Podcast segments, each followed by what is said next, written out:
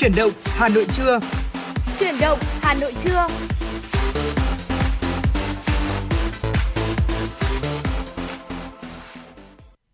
Xin được mến chào quý vị thính giả. À, nhạc hiệu quen thuộc của truyền động Hà Nội trưa đã vang lên, đồng hồ đã điểm 10 giờ, Quang Minh Phương Nga đã quay trở lại để có thể đồng hành cùng quý thính giả vào khung giờ quen thuộc của truyền động Hà Nội trưa từ 10 đến 12 giờ trên tần số của FM 96 MHz.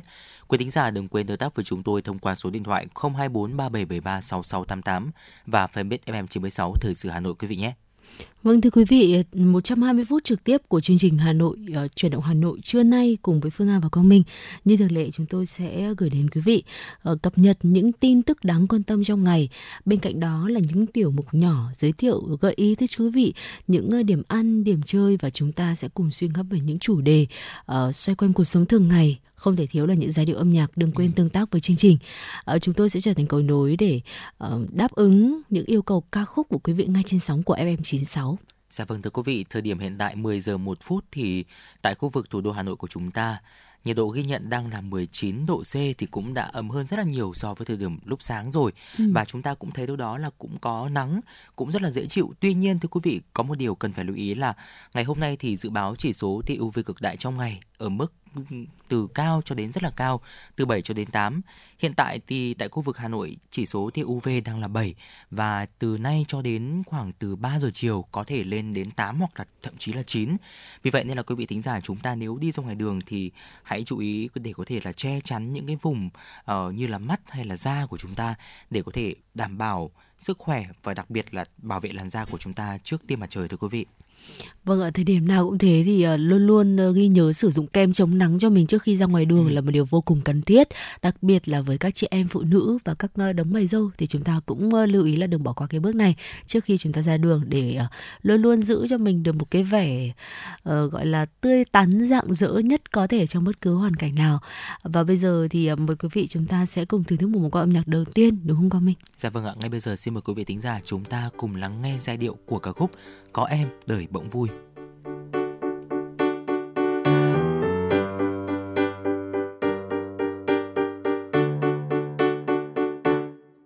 một chiều cuối thu, nghe nắng trong tâm hồn. Một hình bóng ai kia gọi mời. Một trái tim vừa mở lời, lại gần anh hơn nữa. Nhẹ mắt trao nhau.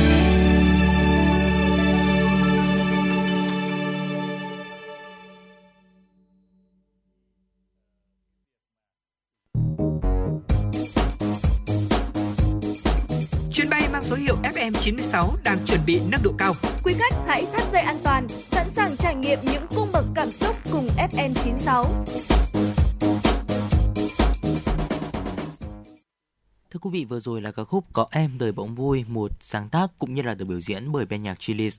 Còn bây giờ thì xin được gửi đến quý vị thính giả những tin tức đầu tiên có trong buổi trưa ngày hôm nay. Thưa quý vị, Ban chỉ đạo chương trình số 06 của Thành ủy Hà Nội khóa 17 đã ban hành kế hoạch số 15 về công tác trọng tâm của Ban chỉ đạo chương trình số 06 của Thành ủy khóa 17 về phát triển văn hóa nâng cao chất lượng nguồn nhân lực, xây dựng người Hà Nội thanh lịch văn minh giai đoạn 2021-2025 năm 2023.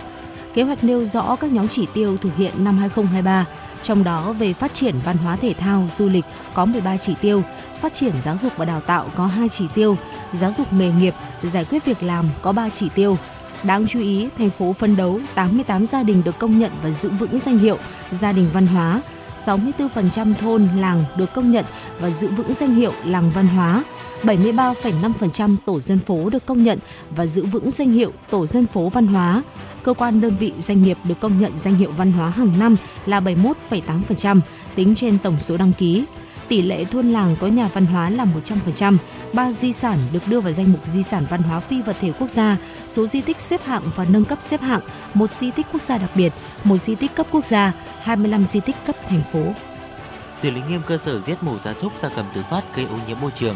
Đó là tinh thần nêu trong công văn số 430 của Ủy ban nhân dân thành phố Hà Nội về tăng cường công tác quản lý kiểm soát giết mổ động vật đảm bảo an toàn dịch bệnh, an toàn thực phẩm trên địa bàn thành phố. Cụ thể căn cứ chỉ thị số 02 của Thủ tướng Chính phủ về tăng cường công tác quản lý kiểm soát giết mổ động vật, đảm bảo an toàn dịch bệnh, an toàn thực phẩm, Ủy ban nhân dân các huyện thị xã có các cơ sở giết mổ gia súc gia cầm đã được Ủy ban nhân dân thành phố Hà Nội phê duyệt tại quyết định số 761/2020, tập trung triển khai quyết liệt các giải pháp để thực hiện mạng lưới cơ sở giết mổ gia súc gia cầm tập trung trên địa bàn, phấn đấu hoàn thành xây dựng và đưa vào hoạt động ít nhất 50% số cơ sở giết mổ gia súc gia cầm tập trung đã được thành phố phê duyệt trước năm 2025 theo đúng chỉ đạo của Ủy ban nhân dân thành phố tại văn bản số 1953 xây dựng lộ trình đưa các cơ sở giết mổ gia súc gia cầm nhỏ lẻ vào các cơ sở giết mổ tập trung có kiểm soát của chính quyền, cơ quan thú y và có giải pháp quyết liệt trong tổ chức thực hiện. Ủy ban nhân dân các huyện thị xã tăng cường thực hiện quản lý hoạt động của các cơ sở giết mổ tập trung theo quy định tại điểm B, khoản 2, điều 76 của luật thú y. Quản lý kiểm soát chặt chẽ công tác giết mổ gia súc gia cầm, công tác đảm bảo an toàn thực phẩm trên địa bàn theo quy định và phân cấp về quản lý an toàn thực phẩm, đảm bảo sản phẩm gia súc gia cầm kinh doanh được kiểm soát về nguồn gốc, vệ sinh thú y, an toàn thực phẩm. Tập trung xử lý việc giết mổ gia súc gia cầm tự phát gây ô nhiễm môi trường, không đảm bảo an toàn thực phẩm theo thẩm quyền, quy định của pháp luật. Nhờ đẩy mạnh ứng dụng tiến bộ khoa học kỹ thuật vào sản xuất, nâng cao sản xuất, Ờ, chất lượng sản phẩm, nhiều loại nông sản là đặc sản địa phương của Việt Nam như nhãn, vải, trôm trôm xoài, sầu riêng đã tạo được chỗ đứng trên thị trường thế giới. Việc này không chỉ khẳng định uy tín của nông sản Việt Nam mà còn mang lại giá trị kinh tế cao cho người nông dân. Nhằm nâng cao giá trị các mặt hàng nông sản, đạt mục tiêu xuất khẩu năm 2023 là 55 tỷ đô la Mỹ, Thứ trưởng Bộ Nông nghiệp và Phát triển nông thôn Phùng Đức Tiến cho biết, thời gian tới cần tập trung vào nhóm sản phẩm chủ lực, tổ chức xúc tiến thương mại, quảng bá cho những sản phẩm đã được cấp phép tiếp cận thị trường Trung Quốc, chanh leo, sầu riêng, chuối, thị trường New Zealand, chanh, bưởi, Nhật Bản là nhãn, Hoa Kỳ là bưởi. Cùng với đó tiếp tục đàm phán để thúc đẩy mở cửa thị trường cho các sản phẩm trồng trọt như Trung Quốc, ký nghị định thư yêu cầu kiểm dịch thực vật đối với thanh long, nhãn, vải, chôm chôm, xoài, mở cửa chính ngạch cho bơ, na và bưởi. Hàn Quốc là thanh long ruột đỏ. Trong bối cảnh thế giới hiện tại, để mở rộng thị trường xuất khẩu nông sản chủ lực, các doanh nghiệp cần nâng cao chất lượng, giá trị sản phẩm gắn với truy xuất nguồn gốc và chuyển đổi số để đáp ứng yêu cầu của từng thị trường. Đến nay các xã trên địa bàn huyện Thực Tín đã cơ bản cấy xong diện tích lúa xuân trong khung thời vụ tốt nhất. Địa phương phấn đấu đạt năng suất lúa từ 62 tạ 1 hecta trở lên. Theo kế hoạch sản xuất vụ xuân năm 2023, huyện Thực Tín phấn đấu gieo cấy 4.141 ha. Các dòng lúa chủ lực bao gồm Thiên Ưu, TBR 225, VN20 chiếm 50% diện tích. Dòng lúa Bắc Thơm số 7, HT11, Dự Hương 8 chiếm 45% diện tích. Toàn huyện đã gieo mạ tổng diện tích 839 mẫu mạ chính vụ và mạ dự phòng. Công tác thủy lợi phải đảm bảo 100% diện tích ruộng đủ nước. Tranh thủ thời tiết nắng ấm, nông dân trong huyện đã xuống đồng làm đất cấy lúa. Tính đến thời điểm này, toàn huyện đã cơ bản cấy xong diện tích, trong đó có diện tích gieo xạ là 210 ha, cấy máy 17,6 ha, cấy tay gần 2.400 ha. Đó là những tin tức trong nước đầu tiên chúng tôi gửi đến quý vị được cập nhật bởi biên tập viên Kim Dung. Còn bây giờ mời quý vị cùng quay trở lại với ờ, không gian âm nhạc với một ca khúc một con nhạc tiếp theo chúng tôi gửi tặng trước khi đến với tiểu mục khám phá Hà Nội.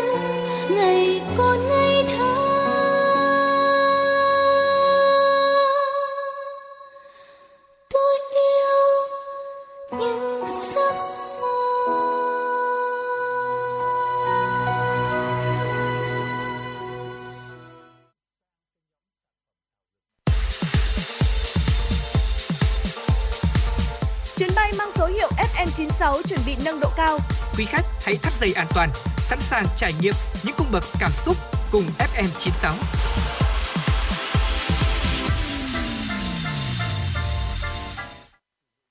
Thưa quý vị, vừa rồi là ca khúc Hà Nội 12 mùa hoa của tiếng hát của ca sĩ Dương Hoàng Yến. Và trong ờ, ca khúc này thì nhạc sĩ Giáng Son đã có những cái câu để có thể là uh, điểm qua những cái loại hoa đặc trưng của Hà Nội trong suốt 12 tháng. Và trong đó thì có một đoạn như sau thưa quý vị. Tháng 2 hoa ban ngập tràn, tím biếc những gương mặt phố. Tháng 3 bất chợt một ngày, trắng tinh hoa xưa về đây và có lẽ là hoa ban hoa xưa là hai trong rất là nhiều những loại hoa trong thời gian gần đây được uh, mọi người đăng lên mạng xã hội Facebook cũng như là những cái mạng xã hội khác uh, rất là nhiều và đặc biệt là trong cuối tuần vừa qua nhiều người thì cũng đã dành thời gian để có thể là tận hưởng cùng với bạn bè người thân của mình uh, dạo phố và lưu lại những khoảnh khắc rất là tuyệt đẹp với những loài hoa đặc trưng của Hà Nội. Ừ, bởi vì là cũng một điều rất là thuận lợi nữa. Cuối tuần vừa qua thì thời tiết chúng ta có thể thấy là mặc dù là hơi lành lạnh một xíu nhưng mà trời lại nắng vàng rực rỡ rất là đẹp. à, nên là rất là phù hợp cho những cái chuyến gọi là picnic nhẹ nhàng của chúng ta trong ngay lòng thủ đô Hà Nội và để có cho mình những cái bức ảnh thật là đẹp ờ, đăng lên trên mạng xã hội. Ở những ngày cuối tháng 2 đầu tháng 3 này thì tràn ngập khắp Hà Nội là những mùa hoa nở, những mùa lá đổ vàng, đổ đỏ, khiến cho không gian trở nên lãng mạn hơn bao giờ hết. Phải công nhận rằng là thời tiết Hà Nội dù là nhiều lúc ẩm ương ờ, như con gái mới lớn vậy khiến cho người ta bực bội vô cùng. Nhưng lại vẫn có những lúc đẹp mê mải khiến bất cứ ai cũng phải thốt lên rằng trời đẹp thế này chỉ muốn gác lại tất cả mà đi chơi. Hay trời này mà không đi chơi thì quả là có lỗi với thời tiết. Hà Nội những ngày này thì chính là như thế. Hà Nội độ này đúng là thời tiết hơi thất thường một chút nhưng thỉnh thoảng lại có những ngày nắng lên rực rỡ, đẹp đẽ vô cùng như cuối tuần vừa rồi vậy. Đã vậy, Hà Nội mùa này đang rơi vào khoảng thời gian của những mùa hoa lá, cây cỏ, khiến cho trời càng đẹp hơn, lòng người lại càng thấy nao nức. Hàng năm cứ tới độ cuối tháng 2, đầu tháng 3 như thế này, khắp Hà Nội lại ngập tràn những mùa hoa nối tiếp, gối lên nhau, khiến cho người ta có cảm giác đi tới đâu cũng ngập tràn cảm giác lãng mạn. Dạ vâng thưa quý vị và cả từ tuần trước thì lác đác cũng đã có những cây hoa xưa à, nối đuôi nhau nở trắng xóa như là chúng ta cũng đã thấy ở trên mạng xã hội rất là nhiều hay là đi qua những con phố? À, ví dụ như là Quang Minh đi qua đường Hoàng Hoa Thám ấy ạ thì uh, trước cổng của công viên Bách Thảo thì cũng có những cây hoa xưa nở rất là ấn tượng. Loài hoa này thì chỉ có màu trắng mà thôi bông hoa thì lại nhỏ xíu. Ấy vậy mà mỗi lần nở thì đều nở cả cây và khiến cho cả một vùng trời trắng tinh khôi và trong veo đến lạ. Và tháng 2 tháng 3 thì nhất định chúng ta sẽ không thể thiếu hoa ban tím rồi ạ và cả từ chục năm nay thì cứ như là một cái hẹn đã được định từ trước. Tới thời điểm này là dân tình ai ai cũng sẽ háo hức trông chờ hoa ban tím nở. Sau đó thì sẽ súng sinh váy áo để có thể uh, chụp những mẫu ảnh thật đẹp với loài hoa đặc biệt này. Bởi thế trong một ngày cuối tuần như thế này thì có lang thang qua con đường Hoàng Diệu hay là nơi nào có hoa ban tím đang nở. Ví dụ như là đường Bắc Sơn hay là đường uh, uh, những cái khu vực ở trên khu vực quận Ba Đình nhé thì thế nào chúng ta cũng thấy những cái bạn trẻ đang rộn rã cùng nhau chụp ảnh chụp xe. Ừ, và đặc biệt trong một khoảng ờ, thời gian là một năm trở lại đây thì mùa xuân Hà Nội còn có thêm sự góp mặt của một loài hoa vàng rực rỡ có tên là hoa phong linh cùng đua sắc với lại rất là nhiều các loại hoa cỏ khác thì hoa phong linh với màu sắc nổi bật hơn hẳn dù nằm ở những nơi khác xa như là bạn Hà Đông thì vẫn khiến nhiều người uh, tìm tòi lặn lội đến để mà chụp được những cái bức ảnh thật là đẹp thậm chí là những ngày như thế này, chẳng chủ đích đi tìm những địa điểm có hoa nở để sống ảo đâu. Mà chúng ta chỉ đơn thuần là muốn lang thang, phố phường để dạo chơi một chút chẳng hạn. Thì chúng ta vẫn dễ dàng bắt gặp được những khung cảnh lãng mạn vô cùng nơi thủ đô. Đó là những ờ, cây bằng già nua này đã bắt đầu chuyển sang màu lá đỏ. Hay là khi đi qua khu tập thể nào đó, có cây bằng già ngay cạnh chợt ngước lên một chút thôi thì cũng thấy có cái gì đó rất là Hà Nội hay những cây bằng lá nhỏ ở con đường sống ảo của nhiều bạn trẻ. Dù chưa đến mùa thay lá, nhưng nhìn màu xanh mơn mởn cũng thấy thích mắt vô cùng. Ở thế mới nói, Hà Nội mùa này thì chúng ta nhìn đâu cũng thấy được cái nét lãng mạn. Dạ vâng ạ, có thể nói rằng là mùa xuân là mùa mà hoa lá đâm chồi nảy lộc vì vậy nên là ở trong khu vực Hà Nội của chúng ta thôi cũng có rất là nhiều những cái loài hoa đặc trưng. Từ hoa ban cho đến hoa xưa thì đã đi vào thi ca như là ca khúc vừa rồi chúng ta được lắng nghe hay là cây hoa phong linh Phương Nga cũng vừa chia sẻ một vài cây mà cũng mới xuất hiện ở Hà Nội vài năm nay thôi không phải là một cây một vài cây thuần Việt thế nhưng mà ở trong từ giữa tháng 2 cho đến cuối tháng 3 thì loài hoa này cũng nở rực một cái màu vàng rất là ấn tượng. Và Quang Minh thì có ấn tượng trong tuần vừa rồi có một cái bức hình mà đăng lên mạng Facebook đấy ạ. Đấy chính là khu vực đường láng. À, thì có hai cô công nhân môi vệ sinh môi trường cũng như là cảnh quan đô thị thì à, hai cô có chụp cùng với cả cây hoa phong linh này và một bạn trẻ thì đã lưu lại cái khoảnh khắc ấn tượng này và đăng lên với cái chú thích đó chính là đây là ba bông hoa đẹp nhất của Hà Nội trong những ngày này. Ừ. Có lẽ là để có được uh, một cái phố phường mà sạch đẹp cũng như là có những cái loài hoa, loài cây mà rực rỡ như mà chúng ta cũng đã thể, thấy thì cũng phải thầm cảm ơn những người uh, công nhân làm công tác uh, vệ sinh môi trường cũng như là chăm sóc những loài cây loài hoa của chúng ta để chúng ta có thể có một cái diện mạo thành phố thực sự lãng mạn Vâng họ thực sự là những bông hoa thầm lặng ừ. đang vẫn luôn tỏa ngát hương cho đời đó ạ. Và thưa quý vị, đó là một số những cái tâm sự của chúng tôi trong tiểu mục khám phá Hà Nội ngày hôm nay. Hy vọng rằng là trong cái giai đoạn mùa xuân rất là đẹp đẽ với rất nhiều cái sự hài hòa của đất trời thì con người chúng ta cũng sẽ gặt hái về cho mình thật nhiều những cái sự thuận lợi những cái thành công trong công việc ở thời điểm đầu năm mới và hãy luôn luôn đồng hành cùng với chuyển động Hà Nội ở cùng với chúng tôi trong ba khung giờ quen thuộc hàng ngày trên tần số FM 96 MHz để chúng ta cùng nhau ờ, chuyển động cùng nhau cập nhật những tin tức mới những uh, điều thú vị mới có ở thủ đô Hà Nội của mình nhé. Dạ vâng ạ và nếu quý vị tính ra chúng ta có những chia sẻ nào hay là có những bức hình nào ấn tượng của thủ đô Hà Nội trong thời gian gần đây thì cũng có thể tương tác và gửi về cho chúng tôi thông qua fanpage FM 96 Thời sự Hà Nội hoặc tương tác qua số điện thoại 024 3773 6688 ạ. Còn bây giờ thì xin được quay trở lại với không gian âm nhạc. Một vị thính giả có nick Facebook là Dương Tường đã uh, yêu cầu ca khúc Kế hoạch làm bạn một uh, ca khúc uh, qua tiếng hát của Hà Trần. Xin mời quý vị thính giả chúng ta cùng lắng nghe.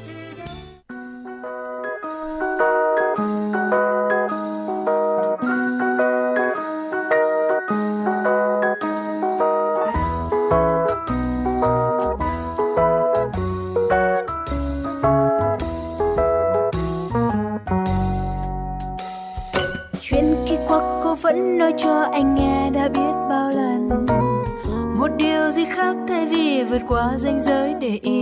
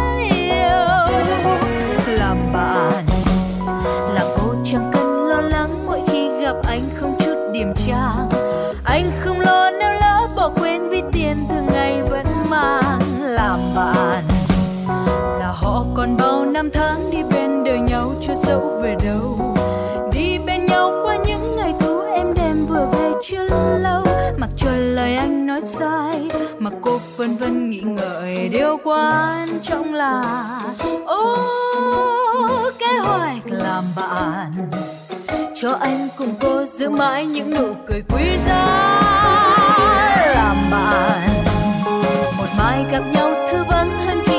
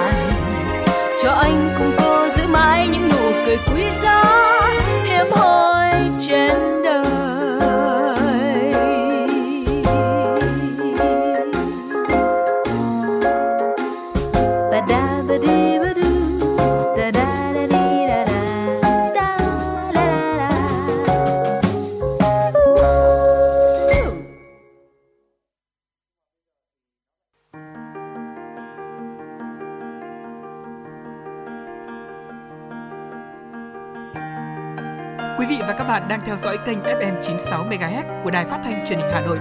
Hãy giữ sóng và tương tác với chúng tôi theo số điện thoại 024 3773 6688. FM 96 đồng hành trên mọi nẻo đường.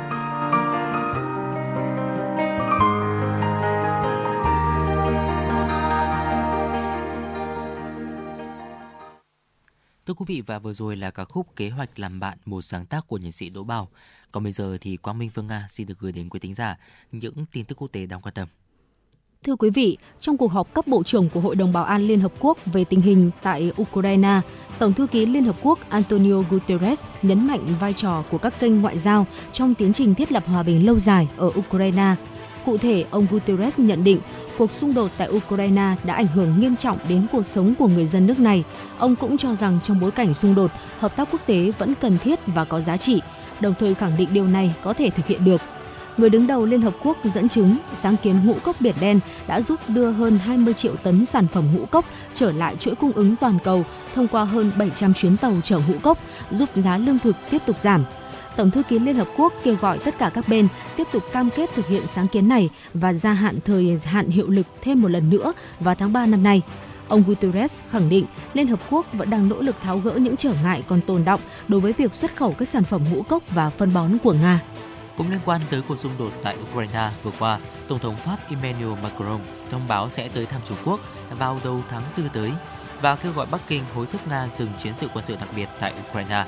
Thông báo trên được Tổng thống Pháp đưa ra sau khi Trung Quốc công bố giải pháp hòa bình gồm 12 điểm, trong đó kêu gọi tìm kiếm giải pháp chính trị để chấm dứt xung đột tại Ukraine.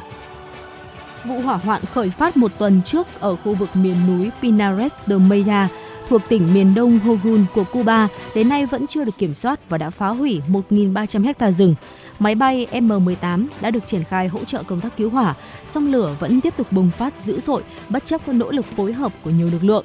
Theo các thông tin chính thức, 18 người đang được chăm sóc tại bệnh viện và không ghi nhận trường hợp tử vong. Khoảng 1.000 người đang có mặt tại hiện trường tham gia chữa cháy. Mục tiêu chính là ngăn chặn ngọn lửa tiếp tục lan rộng và tiến sâu vào vườn quốc gia Mensura Piloto, đặc biệt là khu vực Pinalito, nơi có nhiều đồn điền thông và cà phê. Vườn quốc gia Mensura Piloto có diện tích hơn 8.480 ha và nơi sinh sống của nhiều loại động thực vật đặc hữu của Cuba. Cơ quan cảnh sát tỉnh Balochistan, khu vực phía tây nam Pakistan, xác nhận đã có ít nhất 4 người thiệt mạng và người khác bị 10 người khác bị thương trong một vụ đánh bom ở địa phương này hôm qua. Theo thông báo của cảnh sát, vụ đánh bom xảy ra tại khu vực chợ đông đúc Runi Baza ở huyện Pakhan thuộc tỉnh Balochistan. Vật liệu nổ được đặt trong một chiếc mô tô đã được kích hoạt thông qua thiết bị điều khiển từ xa. Cảnh sát, các lực lượng an ninh và đội ngũ cứu hộ đã tới hiện trường, đưa các thi thể và những người bị thương tới bệnh viện gần đó. Chợ Runibaza đang bị cảnh sát phong tỏa. Trong khi đó, các chuyên gia y tế lo ngại số người thiệt mạng có thể tăng lên do một số nạn nhân bị thương rất nặng.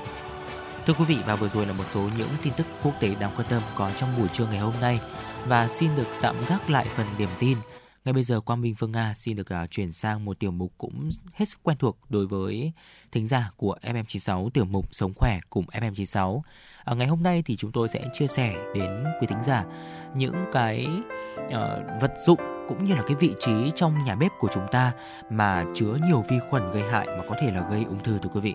Vâng ạ, thông thường khi nhắc đến những mối nguy hại cho sức khỏe trong ờ, căn bếp của mình thì nhiều người cho rằng chúng chỉ xuất phát từ thực phẩm thôi, chẳng hạn như là uh, những cái đồ ăn mà có chứa chất độc có phức tạp hơn thì là những thực phẩm khi ăn cùng lúc với nhau sẽ sinh ra độc tố hay là chúng ta thường gọi chúng là nhóm thực phẩm kỵ nhau đó ạ. Tuy nhiên theo các chuyên gia thì ờ, những sát thủ để trong ngoặc kép rình rập trong căn bếp của mỗi gia đình của chúng ta lại đến từ nhiều nguồn hơn là uh, riêng chỉ nhóm thực phẩm thôi. Dưới đây sẽ là những uh, sát thủ như vậy mà đang ẩn trong nhà bếp thường thấy nhất mà có lẽ là nhiều bà nội trợ chúng ta chưa ngờ tới. Đầu tiên có thể nói là có những loại thức ăn khi mà chúng ta ăn trong ngày thì sẽ rất tốt cho sức khỏe nhưng khi để qua đêm thì sẽ sinh ra độc tố. Ờ, đầu tiên đó chính là rau xanh bác sĩ ờ, Hoàng tiến sĩ bác sĩ Hoàng Minh Đức đến từ bệnh viện hữu nghị Việt Đức thì đã chỉ ra một mặt rau được bảo quản trong thời gian dài và hâm nóng thì sẽ làm mất đi vitamin, chất diệp lục và các chất dinh dưỡng khác, mùi vị bị thay đổi lớn, dễ bị hư hỏng hơn. Mặt khác so với thịt, trái cây và các loại thực phẩm khác thì hàm lượng nitrat trong rau lá xanh tương đối cao nếu như mà chúng ta để quá lâu sau khi nấu chín. Nitrat sẽ bị vi khuẩn phân hủy thành nitrit, chất đã được WHO cảnh báo là có khả năng gây ra ung thư. Nếu như chúng ta bảo quản rau xanh đã được nấu chín này không đúng cách hàm lượng nitrit cũng có thể vượt quá tiêu chuẩn an toàn. Do đó thì tốt nhất chỉ nên ăn rau xanh trong vòng 4 giờ sau khi đã chế biến và tuyệt đối là không giữ lại để qua đêm dù là bọc kín bảo quản trong tủ lạnh. Bên cạnh đó thì hải sản thưa quý vị cũng là một điều mà chúng ta cần phải lưu ý. Các loại hải sản như là cua, cá, tôm là những thực phẩm dầu đạm. Nếu để qua đêm rồi mới ăn thì sẽ sinh ra những sản phẩm thoái hóa đạm và điều này thì có thể gây kích ứng niêm mạc đường tiêu hóa, gây khó chịu đường tiêu hóa và dễ làm tổn thương chức năng gan thận. Chất độc thì sẽ càng nghiêm trọng do biến chất khi chúng ta tiếp tục hâm nóng lại ở nhiệt độ cao. Và nếu để lâu trong tủ lạnh quá 3 ngày thì các chuyên gia khuyến cáo không nên ăn vì có thể là gây ngộ độc cấp tính hoặc là làm ảnh hưởng xấu đến các tế bào, có phần dẫn tới ung thư và các loại nấm mộc nhĩ cũng có trong danh sách những loại thực phẩm chúng ta không nên ăn uh, sau khi mà đã chế biến chín quá lâu. Dù là loại nấm hay là mộc nhĩ nào thì chúng đều là những thực phẩm chứa nhiều nitrat. Nếu như để lâu sau khi nấu chín thì nitrat sẽ bị vi khuẩn phân hủy trở thành nitrit. Hấp thụ nhiều nitrit sẽ khiến cơ thể chúng ta dễ bị ung thư đồng thời là sẽ làm giảm hoạt động các tế bào hồng cầu gây thiếu oxy và thiếu máu không hề tốt cho sức khỏe. Bên cạnh đó thì bác sĩ Đức cho biết ở trong nấm còn có hemoglobin dễ phân hủy thành methemoglobin mất đi chức năng cung cấp oxy trong cơ thể gây ra cảm giác bị buồn nôn khó thở và chóng mặt. Dạ vâng thưa quý vị và vừa rồi là ba cái loại thức ăn mà nếu chúng ta để qua đêm thì sẽ sinh ra độc tố. Xin được vào điểm qua lại một lần nữa đó chính là rau xanh, bên cạnh đó là hải sản và các loại nấm cũng như là mộc nhĩ. Và tiếp theo thưa quý vị, cái việc mà chúng ta uh, bát đũa chúng ta sắp xếp như thế nào và vệ sinh ra sao và bảo quản nó như thế nào thì cũng là một cái điều rất là quan trọng đấy ạ. Theo việc nghiên cứu thiết bị điện gia dụng Trung Quốc đã từng tiến hành một bộ thí nghiệm như sau ạ. Trong đó thì thiết lập hai nhóm so sánh. Trước tiên thì người thử nghiệm khử trùng bộ đồ ăn và tráng bề mặt của bộ đồ ăn bằng nước dùng vô trùng. Sau đó thì bộ dùng ờ, bộ đồ ăn ấy ạ thì được chia thành hai nhóm. Một nhóm bát đĩa được xếp chồng lên nhau là nhóm 1 và cất vào tủ sau khi mà rửa. Nhóm còn lại thì được đặt trên giá sau khi rửa và đặt ở nơi thoáng khí là nhóm 2. Ba ngày sau thì so sánh cho thấy là tổng số khuẩn lạc của bộ đồ ăn nhóm 2 là 8.000 CFU trên mỗi bộ và đáp ứng các tiêu chuẩn y tế liên quan trong khi đó thì số lượng vi khuẩn ở nhóm 1 là đến ở 560.000 CFU trên một bộ, tức là gấp gần 70 lần so với nhóm 1. Bảo quản bát đĩa không đúng cách thì có thể khiến một số vi khuẩn, virus phát triển và ảnh hưởng rất là lớn đến cơ thể của chúng ta. À, tác động cấp tính ngắn hạn thì có thể kể đến ví dụ như là sự sinh sản của vi khuẩn gây bệnh, chẳng hạn như là Escherichia coli, uh, Salmonella, norovirus, rotavirus và có thể gây ra viêm dạ dày ruột cấp tính, nôn mửa và tiêu chảy và thậm chí là mất nước, sốc đe dọa đến tính mạng của chúng ta. Bên cạnh đó thì cũng sẽ có tác động đến lâu dài. Nấm mốc phát triển chẳng hạn như là chất gây ung thư như là aflatoxin, tiếp xúc lâu dài có thể gây ung thư. Ngoài ra thì bộ đồ ăn còn là môi trường truyền vi khuẩn Helicobacter uh, pylori gây ra rất nhiều bệnh liên quan đến dạ dày, viêm loét dạ dày và thậm chí là gây ung thư dạ dày.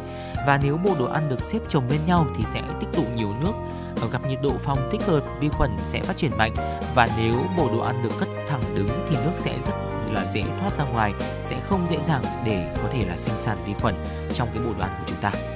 Và có một uh, sát thủ nữa ừ, mà đang có lẽ là chúng ta chưa để ý đến trong căn bếp của mình cần phải uh, lưu ý hơn đó chính là lớp trắng nhôm bên trong lòng nồi cơm điện khi mà đã bị bong chóc rồi rất là nguy hại đến sức khỏe của chúng ta. Cụ thể thì nhôm kim loại có đặc tính tỏa nhiệt đều và truyền nhiệt nhanh nên là chất liệu được lựa chọn hàng đầu cho lòng nồi cơm điện. Tuy nhiên, bác sĩ Li Nanan, giám đốc Hiệp hội Khoa học Kỹ thuật tỉnh Hồ Nam Trung Quốc cho biết nếu như lấp lót nhôm tiếp xúc trực tiếp với thực phẩm sẽ gây ra hiện tượng nhão và ờ, sự hòa tan của các ion nhôm gây ảnh hưởng đến mùi vị của thực phẩm và sức khỏe của con người. Cụ thể, sử dụng lâu dài có thể khiến lượng nhôm chúng ta hấp thụ vào cơ thể vượt quá tiêu chuẩn gây hại cho cơ thể. Hoặc thức ăn bám trên bề mặt của lớp lót nhôm và bị cháy khét không chỉ ảnh hưởng đến mùi vị thức ăn mà còn có những tác hại nhất định đối với sức khỏe. Do đó là khi mà đã phát hiện thấy bên trong lòng nồi cơm điện bị bong ra từng mảng và có những cái vùng màu trắng bạc rõ ràng ở bên trong rồi thì tốt nhất là chúng ta nên thay mới lòng nồi nếu như mà có điều kiện.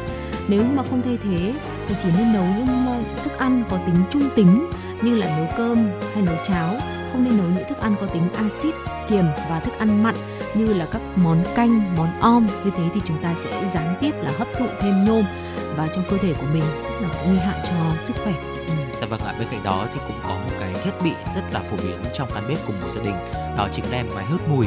Tuy nhiên thì nếu máy hút mùi mà được sử dụng không đúng cách khi nấu nướng thì cũng trở thành một cái uh, một cái hành động mà tiềm tàng rất là nhiều nguy cơ gây bệnh. Và theo bác sĩ Lin Ninan thì à, khi nấu ăn nếu chúng ta sử dụng phương pháp chiên rán ở nhiệt độ cao và các phương pháp nấu ăn khác trong môi trường bếp kín, giá trị thử nghiệm ô nhiễm không khí PM2.5 trung bình là gần 800 microgram trên một mét khối. Và dữ liệu này thì đã đạt được đến à, cái mức độ ô nhiễm có thể đạt được xung quanh cơ thể con người bằng cách là châm một điếu thuốc hít phải khói dầu như vậy trong thời gian ngắn thì có thể là gây kích ứng mạnh đối với miệng mũi mắt và niêm mạc. Và việc này thì tiếp diễn trong thời gian dài là một cái thủ phạm gây ung thư phổi. Hơn nữa, thời gian hút một điếu thuốc chỉ từ 1 đến 2 phút, nhưng có tới hơn 60% phụ nữ tiếp xúc với khói dầu mỡ trong nhà bếp trong thời gian dài, ít nhất là 1 giờ một ngày. Vì vậy nên là có người cho rằng sao rau 1 giờ thì bằng hút tận 40 điếu thuốc là một điều rất là đáng quan tâm đấy ạ. Vậy thì ờ, chúng ta cần phải sử dụng máy hút mùi đúng cách như thế nào? Đầu tiên ạ, là ưu tiên những cái phương pháp lành mạnh hơn, ví dụ như là hấp, luộc và hầm ờ, thay vì là chiên rán xào dầu hay là chiên ngập dầu đồng thời thì tránh nấu đi nấu lại nhiều lần Bên cạnh đó, thưa quý vị, khi chọn máy hút mùi, bạn nên xem xét lưu lượng không khí, xác định tốc độ xả khói dầu, áp suất không khí, khả năng chống hút ngược và tiếng ồn môi trường. Ở máy hút mùi nên bật sớm tắt muộn, dầu thải trong hộp chứa dầu nên là khi được đổ ra ngoài kịp thời. Thường xuyên vệ sinh các đường ống và bộ lọc của máy hút mùi cũng là một điều rất là quan trọng để chúng ta có thể là bảo vệ sức khỏe cho chúng ta. Vâng ạ, đó là những chia sẻ trong tiểu mục Sống khỏe cùng FM96 ngày hôm nay.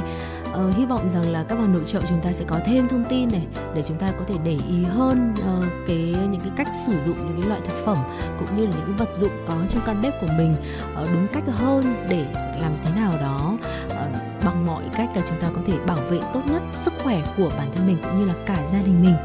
Uh, và bây giờ thì mời quý vị chúng ta cùng quay trở lại với không gian âm nhạc của FM96 với một ca khúc ngay sau đây. Hãy để tôi ôm lấy giờ bận lòng hôm nay.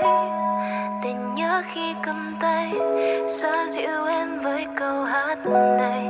Để những thanh âm thật tha từ tim tôi, có thể sưởi ấm tim người. Luôn gần em dù ta cách xa, mấy trời. Chớp mắt thôi, đâu ai mới đây chiều buồn mất rồi. Thôi về nhà, dù đâu có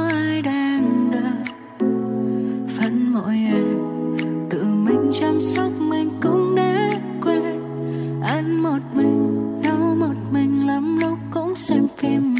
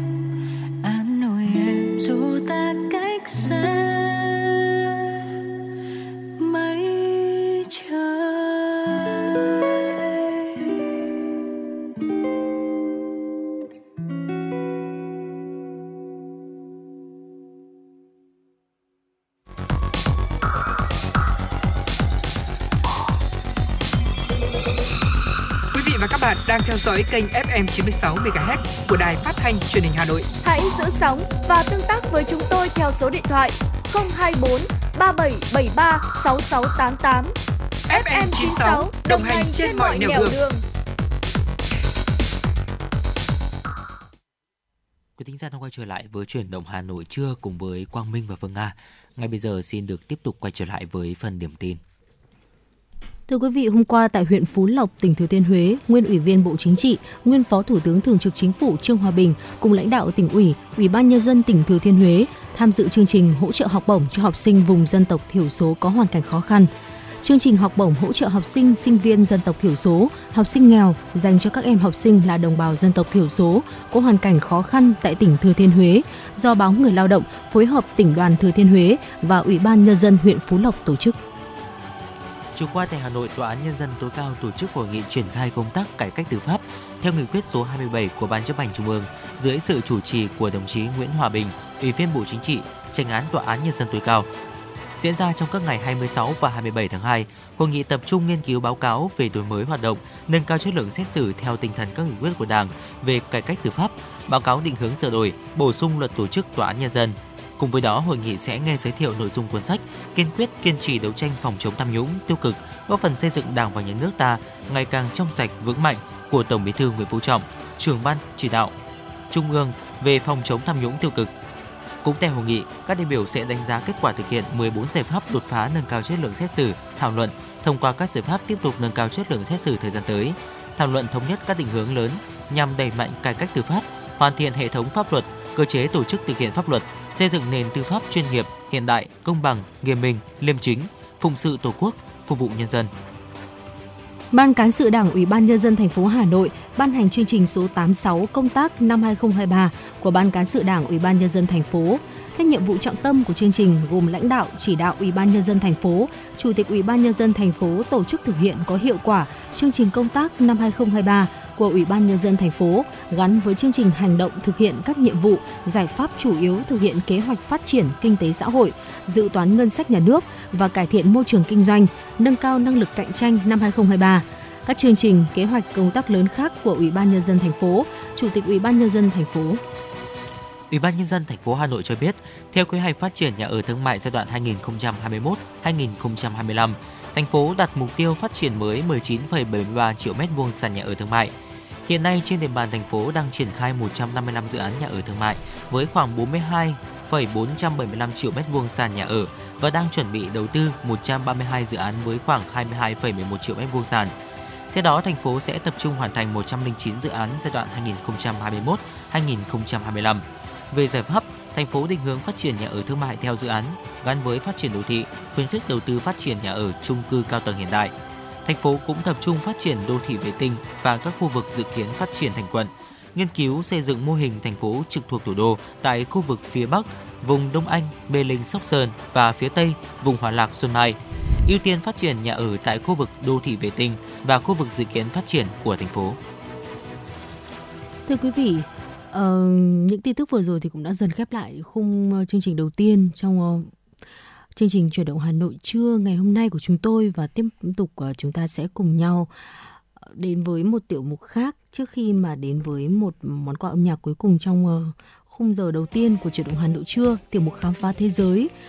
Chúng tôi chia sẻ tới quý vị một uh, câu chuyện một cái ờ, khía cạnh có lẽ là nếu như trong cuộc sống hàng ngày có lẽ là ừ, không phải ai cho chúng ta cũng để ý và tìm ra được cái lời giải đáp cho cái câu hỏi này. À, vì sao máy bay ừ, không có máy bay nào lại dám bay qua khu vực Tây Tạng? Ờ, có thể nói là máy bay là một lựa chọn phổ biến và tiện lợi đối với nhiều người khi mà chúng ta muốn di chuyển xa mỗi ngày thì có hàng nghìn chuyến bay được diễn ra tuy nhiên vẫn còn một vài nơi hiếm hoi trên thế giới mà máy bay không thể hoặc là không muốn bay đến có thể kể đến ngay đó là khu vực Tây Tạng Trung Quốc nằm trên cao nguyên Thanh Hải Tây Tạng Tây Tạng trải dài 1,2 triệu km, chiếm 1,8 uh, chiếm 1 phần 8 tổng diện tích của Trung Quốc. Thay vì là bay thẳng qua Tây Tạng, thì các máy bay lại thường chọn cách đi đường vòng dù xa hơn.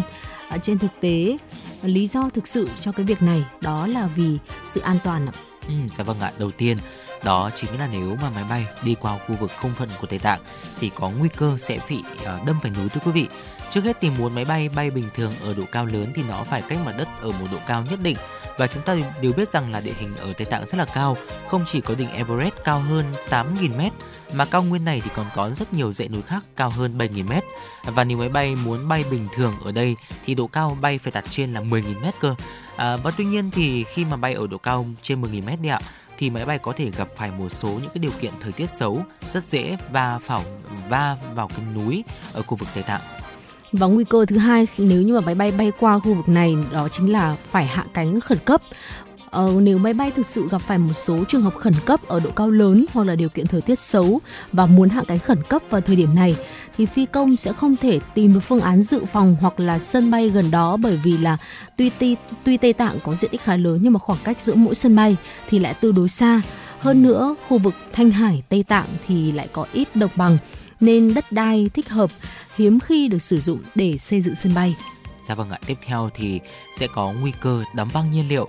Không khí ở Tây Tạng như chúng ta đã biết là tương đối lạnh và càng ở trên cao thì nhiệt độ thì sẽ càng thấp hơn so với trên mặt đất. Và nếu máy bay bay ở độ cao này, rất nhiều nhiên liệu thì sẽ có nguy cơ bị đóng băng.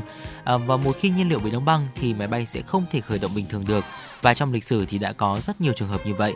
Khi máy bay ở môi trường nhiệt độ tương đối thấp, do sự cố đông đặc nhiên liệu nên máy bay không thể khởi động được và gây nguy hiểm rất là lớn trong chuyến hành trình của chúng ta.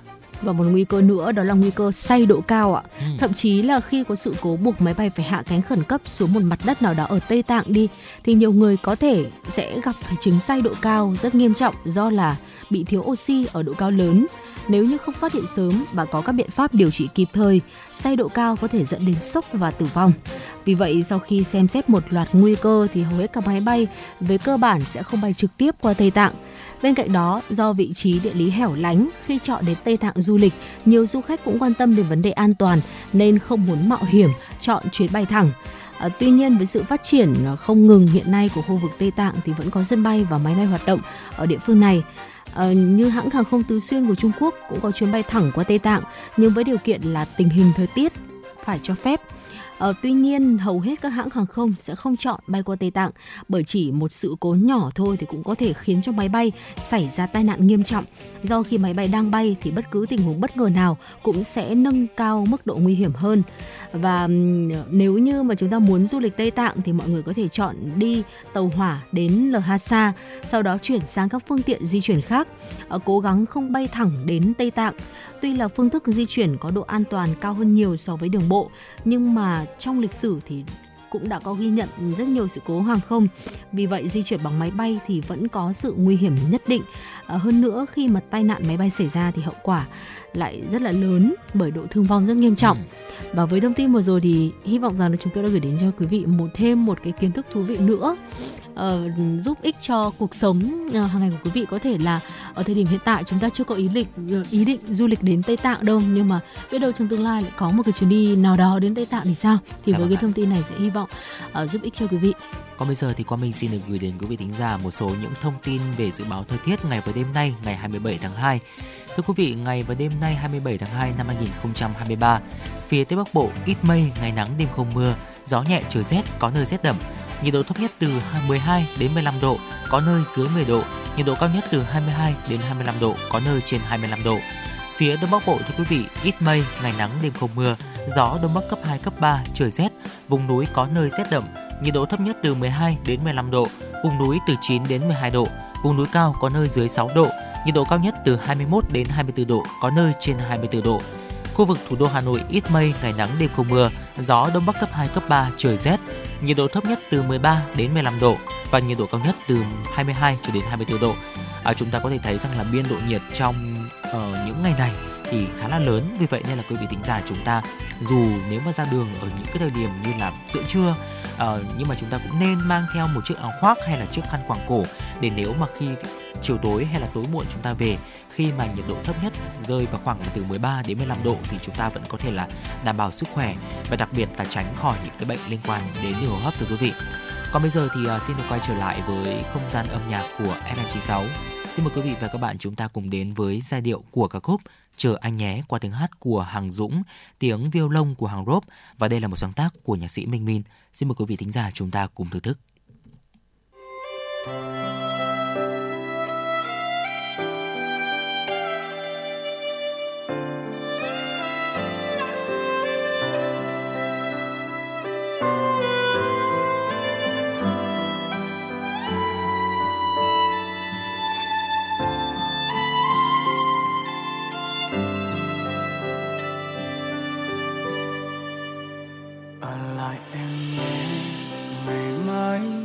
anh sẽ về. Anh chỉ mang nỗi nhớ em thêm xa mang đợi chờ thêm dài ngắn. Anh chỉ thêm kỷ niệm là những chuyến đi.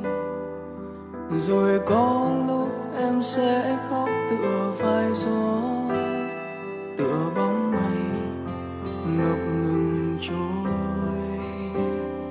vì anh biết vắng anh phố quen rất buồn. Vắng anh, em vắng một bờ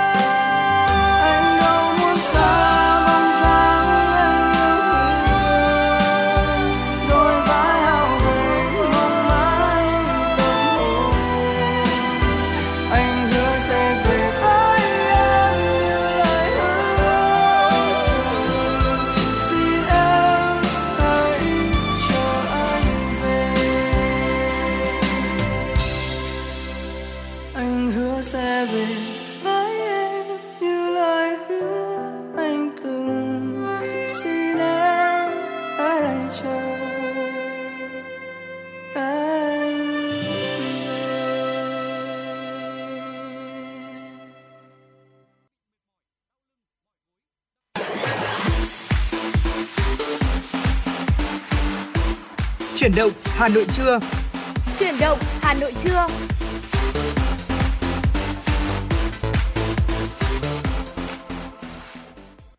Thưa quý vị, đồng hồ đã điểm 11 giờ, Quang Minh Phương Nga sẽ tiếp tục đồng hành cùng quý thính giả trong khung giờ thứ hai của chuyển động Hà Nội trưa ngày hôm nay. Ngay bây giờ sẽ là những tin tức đáng quan tâm. Thưa quý vị, theo Bộ Nông nghiệp và Phát triển Nông thôn, đến nay, diện tích nuôi biển của cả nước đạt 85.000 ha, Tốc độ tăng trưởng bình quân đạt 23,3% một năm với 8,9 triệu mét khối lồng nuôi.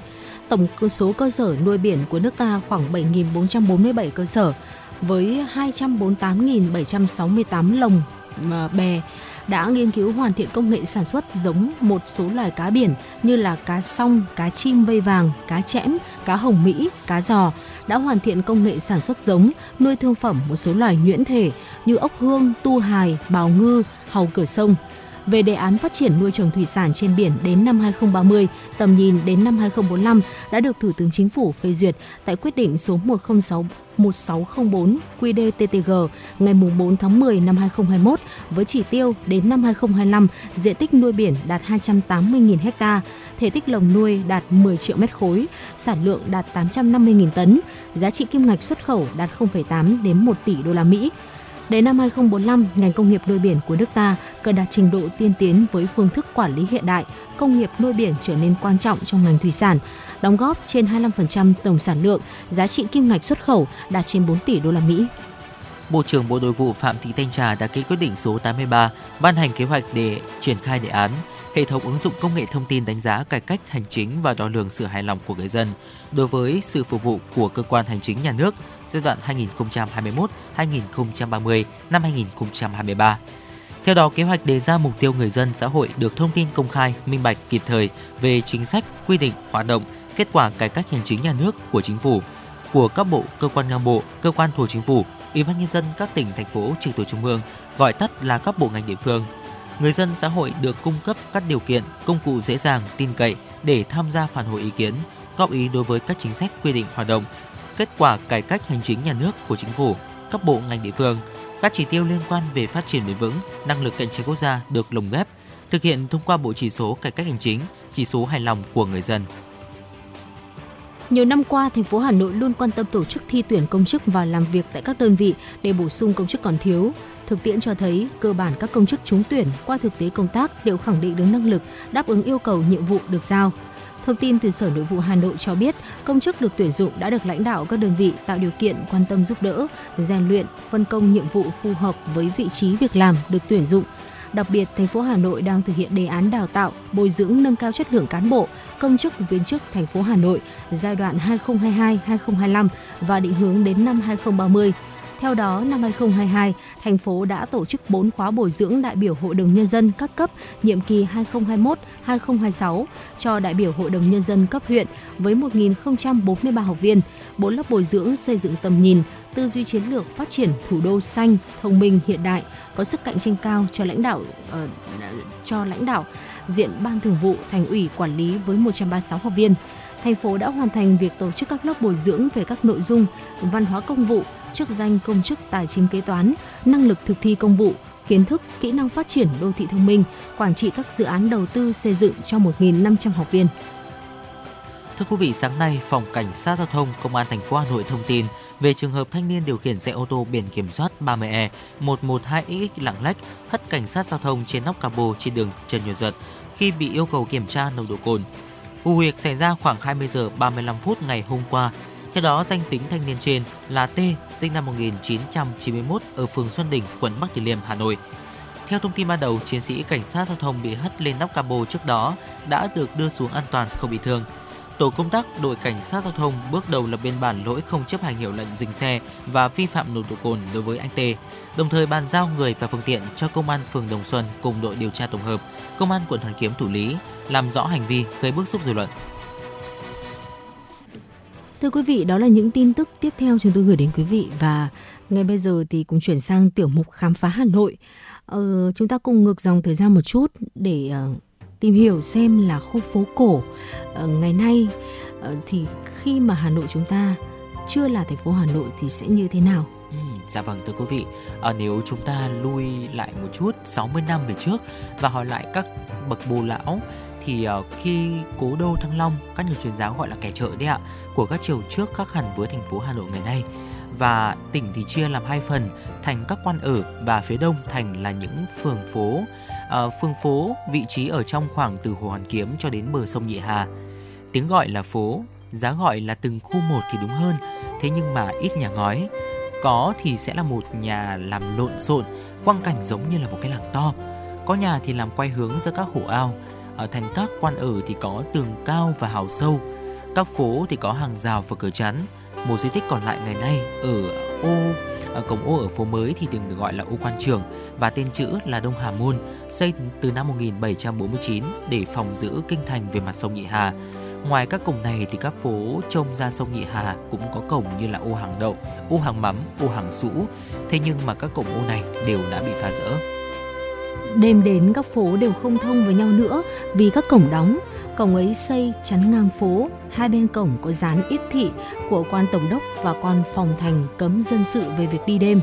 Những cổng trên có cánh gỗ rất to, có toang vuông hoặc tròn nặng tới ba người khiêng, tối đóng rồi thì ít khi mở ra, chỉ trừ lúc có lệnh trở trên. Hồi ấy khu các Hoa Kiều là ở phố Hàng Ngang đẹp hơn cả vì cổng được xây gạch, có bao lơ rất chắc chắn, lại có vòng canh để phu điếm đứng, cho nên muốn vào khu ấy thì rất khó khăn. Cổng ở hàng gai thì thật là sơ sài, chỉ là một bức tường xây có khoét cửa vuông chữ nhật như các nhà thường. Còn các phố nhỏ không có tường gạch, chỉ có hàng rào gỗ hay tre, tròi canh lợp danh hay lá để phu điếm đứng tránh gió mưa. Vậy thì à, phố xã hội ấy như thế nào ạ? Trừ các phố khách có lát đá tảng ở giữa lối đi thì những phố khách khác uh, thì đều có là đường đất bùn ngập đến mắt cá chân. Lại thêm uh, rác bẩn của các nhà và các khách bộ hàng vứt ra đường khi không có ai quét dọn. Mùa mưa thì rất là lầy lội. Một vài phố có lối lát cạch giữa nhưng mà chỉ có một hàng để đủ đi lúc trời mưa cho khỏi lấm chân mà thôi. Hai bên vệ đường thì không có rãnh, không có cống và nước mưa ứ động lại đến mùa viêm nhiệt, uế khí xông lên rất bẩn thỉu, cho nên trong phố thường hay có bệnh thời tiết, thời khí. Và còn nhà hàng phố thì ai làm nhà đều theo ý mình, không có một phép tắc kiểu mẫu nào, cái nhô ra, cái thụt vào. Và mỗi nhà đằng trước lại có một mái hiên bằng lá hay là phên liếp, dưới thì dọn hàng, thành ra phố thì đã chật lại hẹp nữa. Và một đôi khi thì có hỏa hoạn cháy từ cửa vào, chủ nhà chỉ còn cách là chạy ra lối sau hoặc là nhảy xuống ao, xuống hồ. Vì trong phố thì có rất là nhiều ao hồ như là hồ hàng đào, hồ hàng bè và để tránh nạn. Ở một vài nhà cổ thì ngoài bục hàng ngày uh, thì uh, uh, chúng ta sẽ thấy những cái xây bể nước để có thể chữa cháy vì mỗi gia chủ phải tự vệ lấy, chứ làm gì có một cái sở cứu hỏa nào đó đâu. Như là bây giờ thì chúng ta đã có những cái cơ sở và phòng cháy chữa cháy rồi. Và sự đi lại trong phố ngày đó thì rất là phiền phức, nhất là mỗi khi mà có những cái quan quân chảy qua thì hai bên phố phải tránh ra hết. Có nhà thì phải đóng hết cửa lại. Và nếu gặp buổi phiên chợ thì thật là bí tắc. Và người chạy nhốn nháo, giày xéo lên nhau, không có một trật tự gì cả. Và chỉ lợi cho những cái kẻ ăn cắp lúc ấy hoành hành, thừa cái thời cơ lúc đó và ở Hà Nội thì có phiên chợ thường họp vào ngày rằm vào mùng 1. Gặp những hôm ấy thì các dân quê ở à, miền phụ cận đều kéo vào tỉnh mua bán. Họ họp ngay giữa trời và ngoài hiên các phố. Những hàng cười họp ở hàng đào, hàng nồi ở hàng đồng, hàng nón ở hàng nón. Và toàn tỉnh là một cái chợ to, quang cảnh rất ồn ào và sự đi lại thì bị ngừng trệ. Sáng từ 7 giờ cho đến mãi quá trưa, từ hẻ phố đến ngoài đường, các hàng ngồi san sát dài đến hơn cả một cây số. Khi ban ngày càng ồn ào bao nhiêu thì quang cảnh ban đêm lại càng bình tĩnh bấy nhiêu. Cứ lặn mặt trời, các nhà đã đóng cửa im ỉm. Ngoài phố thì không có đèn.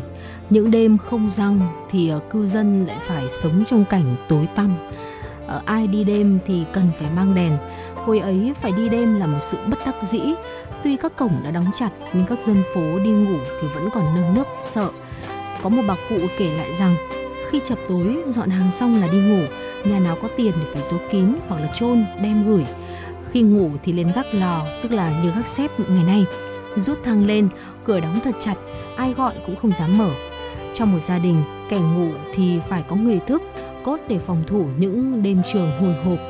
Ngoài đường vắng tanh, không có ai đi lại. Trừ ra mấy bác phu điếm cầm canh rời rạc, đập gậy chan chát. Đến độ ba bốn giờ sáng, các bác phù đã đập cửa từng nhà gọi hai bên hàng phố sậy mà trông lấy nhà. Vì giờ ấy họ bắt đầu đi ngủ cho tới sáng. Mà cũng giờ ấy các chú trích tức là kẻ trộm bắt đầu hoành hành. Nhà nước ờ, tuy có đặt quan phòng thành nhưng việc trị an không có phương pháp.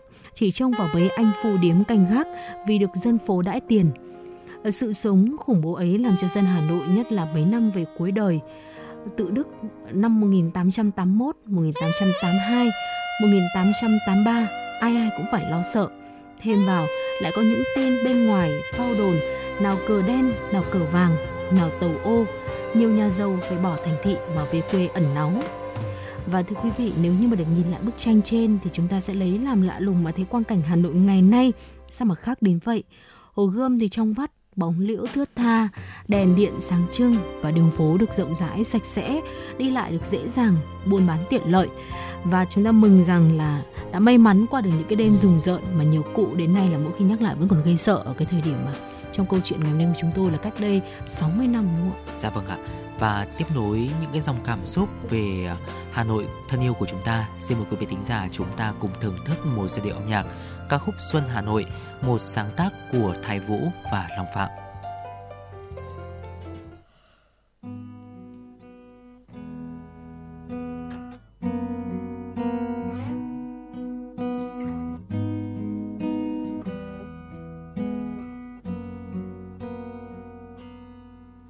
Ngàn câu hát vang lên thật êm đềm.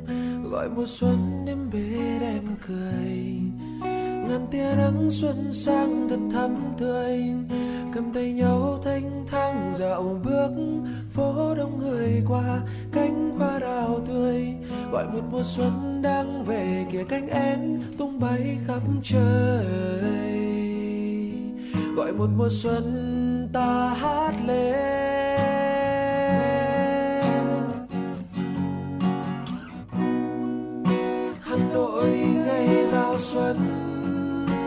Kia góc phố thân thương quá tràn bao sắc hoa. Hà nội hà nội của tôi, đường phố lắm người đi. Kia bao đứa trai ấy hẹn hò, nhìn nhau trao lời yêu thương. Và chúc mùa xuân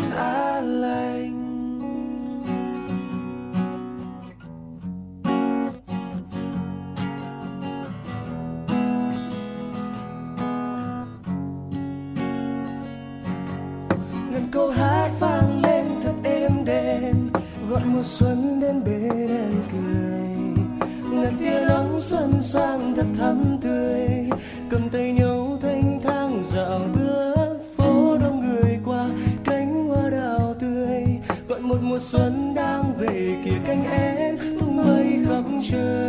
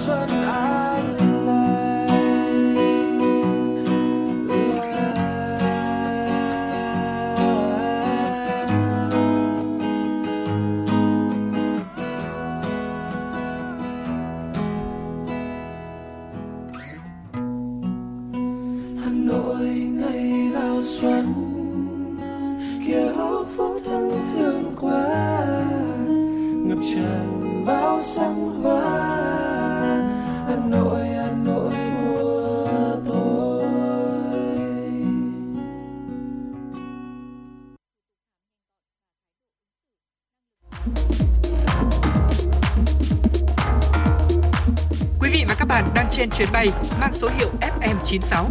Hãy thư giãn, chúng tôi sẽ cùng bạn trên mọi cung đường. Hãy giữ sóng và tương tác với chúng tôi theo số điện thoại 024 3773 6688.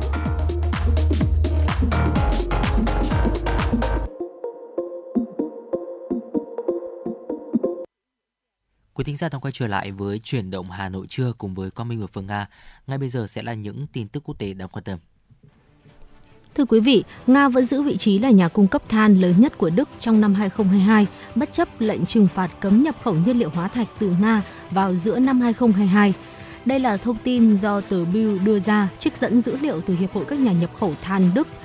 Theo báo cáo, Đức đã mua tổng cộng 44,4 triệu tấn than vào năm 2022, tăng 8% so với năm trước, trong khi nhập khẩu nhiên liệu hóa thạch từ Nga giảm 37% so với số liệu năm 2021.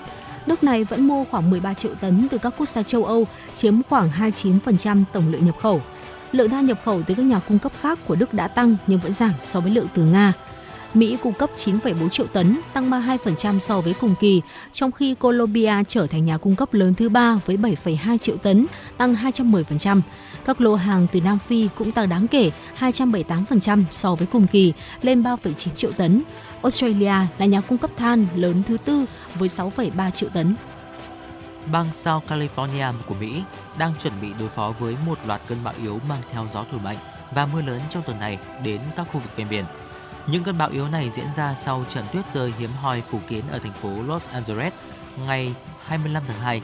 Trong khi đó, các cộng đồng miền núi ở phía Bắc và miền Trung California có thể ghi nhận tuyết rơi dày hơn.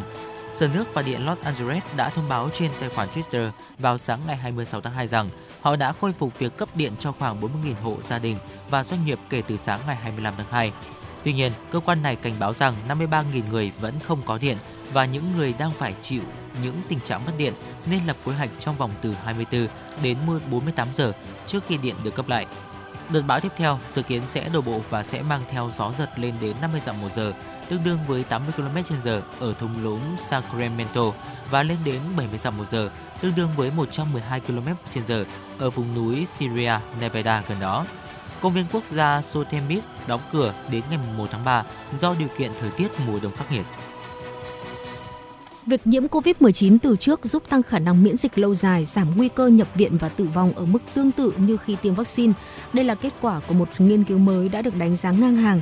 Nghiên cứu do Đại học Washington đứng đầu và được tạp chí y khoa The Lancet công bố, được cho là nghiên cứu toàn diện nhất cho đến nay về tác động của miễn dịch tự nhiên đối với dịch bệnh.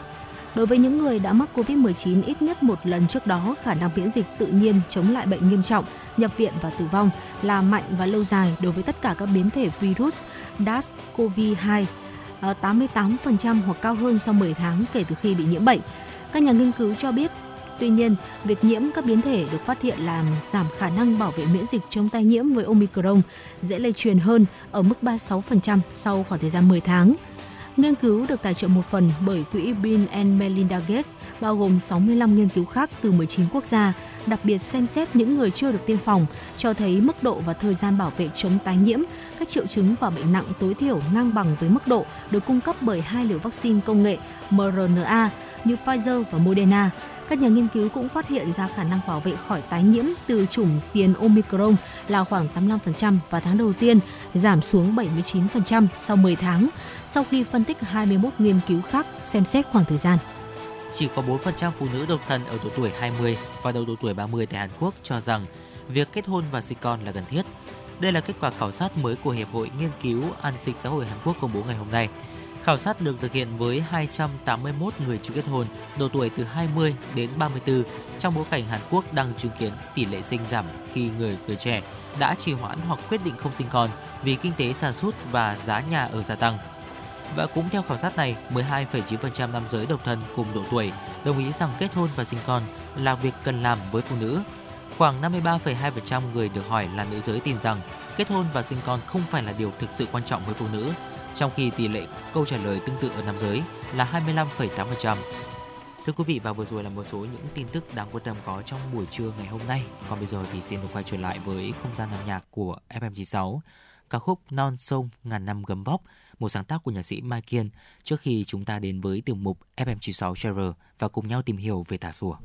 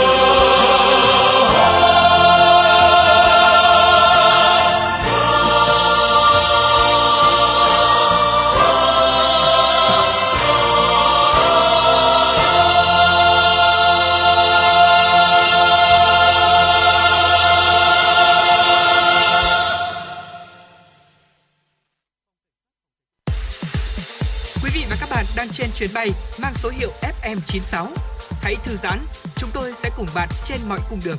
Hãy giữ sóng và tương tác với chúng tôi theo số điện thoại 024 3773 6688.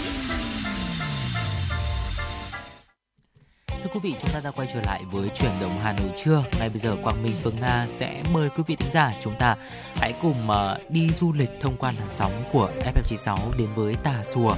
Ờ, có lẽ là trong những ờ, thời gian gần đây thì cái cụm từ là săn mây Tà Xùa thì cũng rất là hot trên mạng xã hội. Vậy rốt cục thì Tà Xùa có gì đẹp mà khiến dân tình điên đảo đến như vậy? Và đi Tà Xùa thì như thế nào và đi vào tháng mấy là những cái điều mà thắc mắc của rất nhiều bạn trẻ. Để có thể giải đáp những câu hỏi trên thì chuyển động Hà Nội ngày hôm nay sẽ mang đến cho các bạn tất tật những cái kinh nghiệm đi săn mây Tà Xùa thưa quý vị.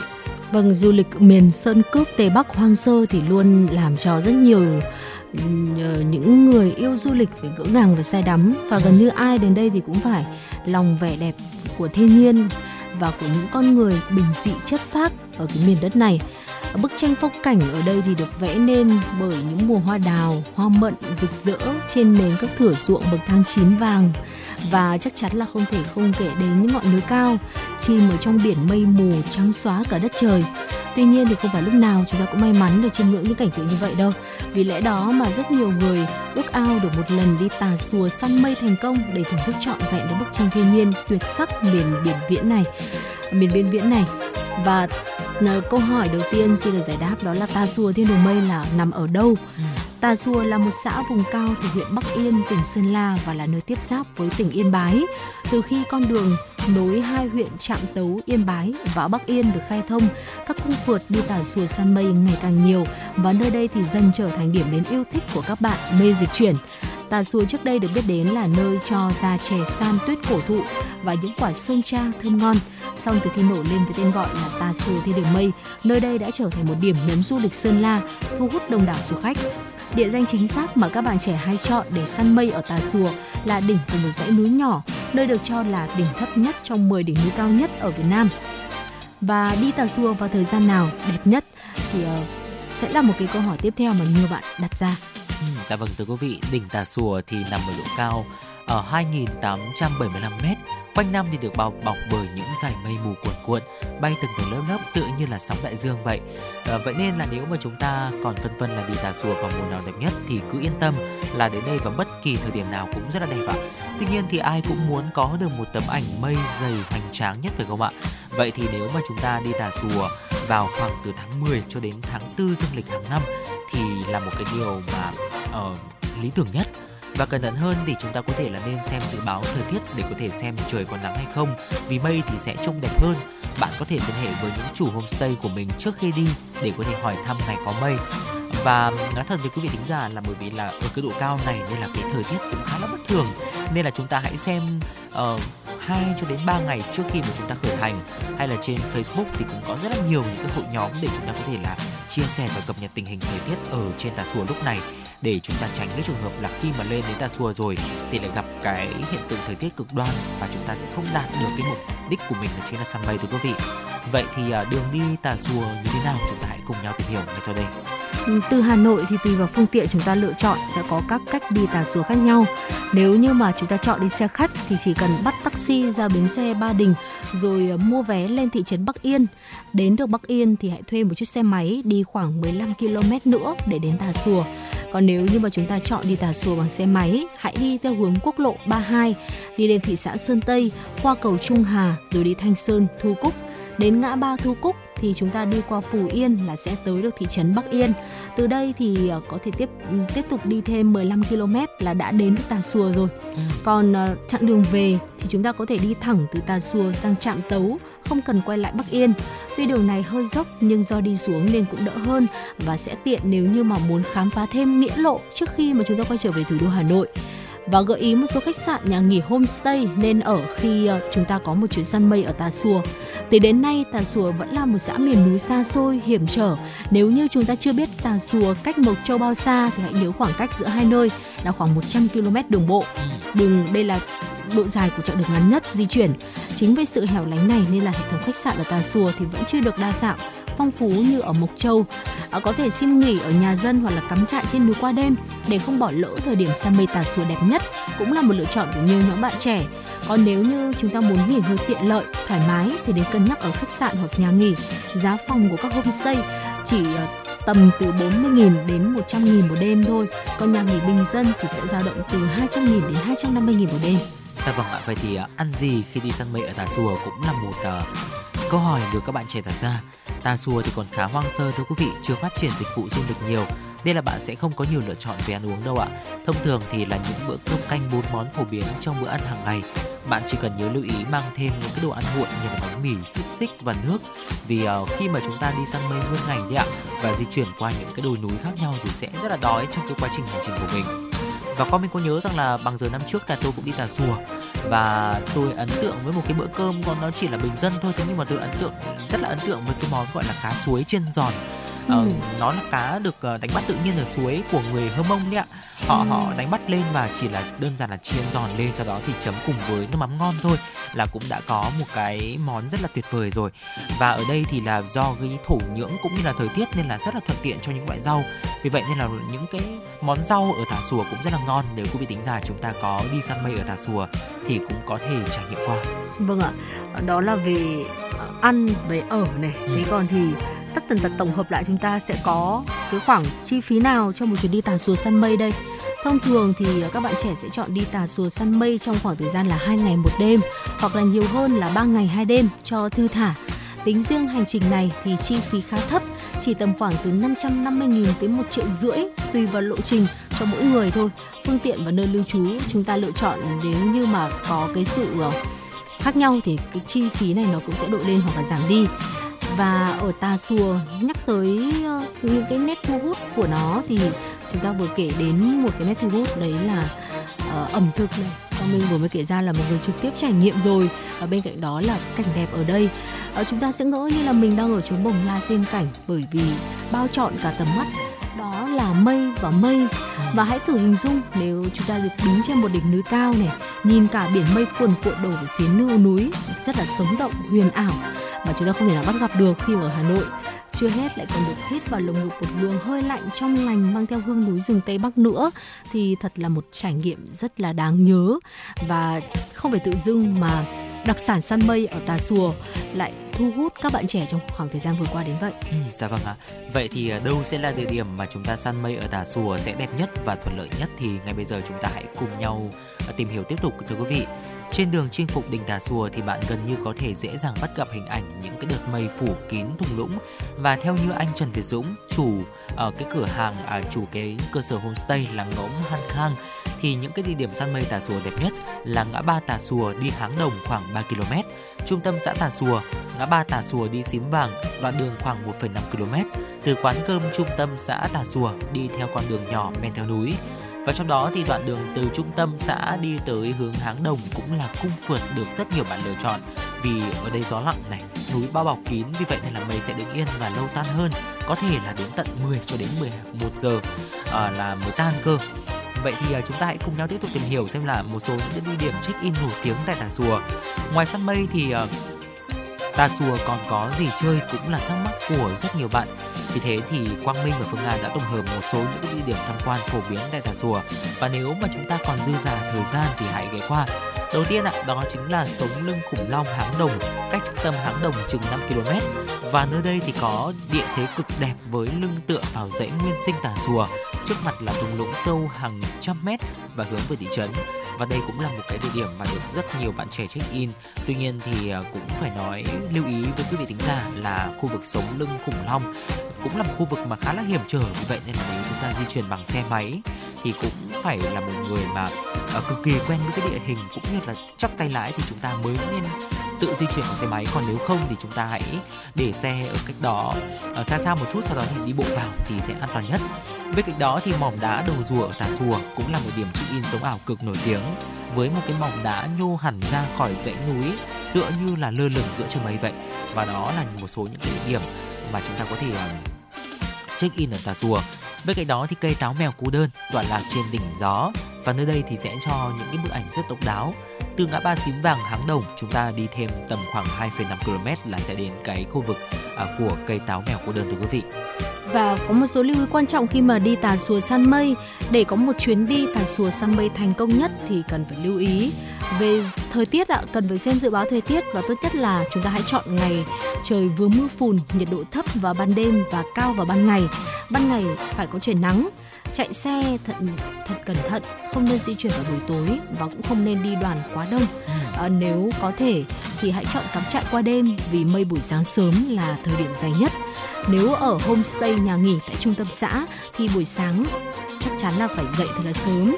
Xác định hướng mặt trời mọc ở nơi chọn săn mây để có những được uh, có được những tấm hình những cái góc hình đẹp nhất. Và chuẩn bị các cái vật dụng cần thiết như là áo khoác chăn áo mưa kính bật lửa đèn pin đồ ăn nguội.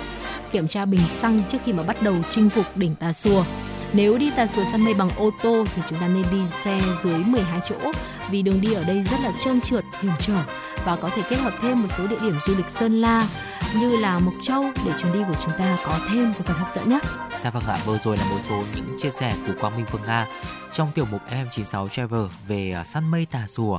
À, thực sự là đây là một chuyến hành trình rất là thú vị vì vậy nên là nếu quý vị thính giả chúng ta có những cái thắc mắc nào thì à, cũng có thể tương tác với chúng tôi cũng như là gửi câu hỏi về cho chúng tôi về cái địa chỉ du lịch này thông qua số điện thoại 024 3773 6688 và fanpage FM96 Thời sự Hà Nội.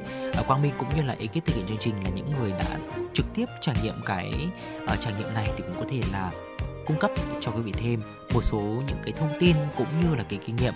Còn bây giờ thì xin được quay trở lại với không gian âm nhạc của FM96, ca khúc Việt Nam đi hôn và yêu, một sáng tác và biểu diễn của Phạm Hồng Phước.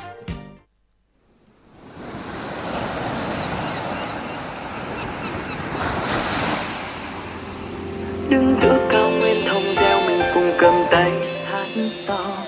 Nhấm nháp cây kem tan nhanh, chiều hè ở trên biển vắng xanh. Tình ta trẻ, ta mơ mộng, mình đi khám phá. Bước phá lên em để thấy yêu thương đời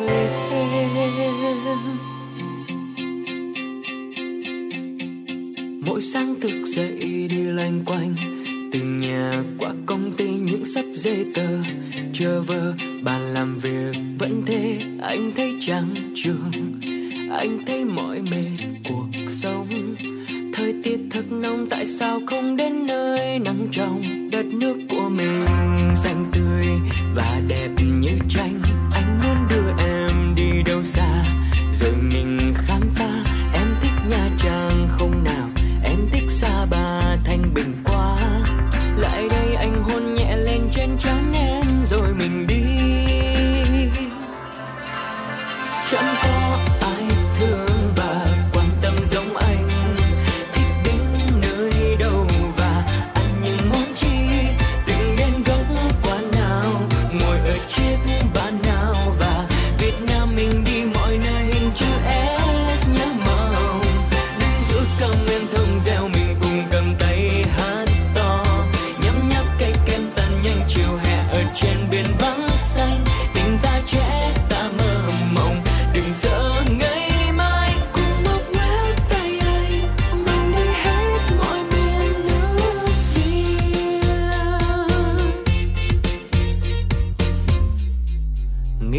đi nào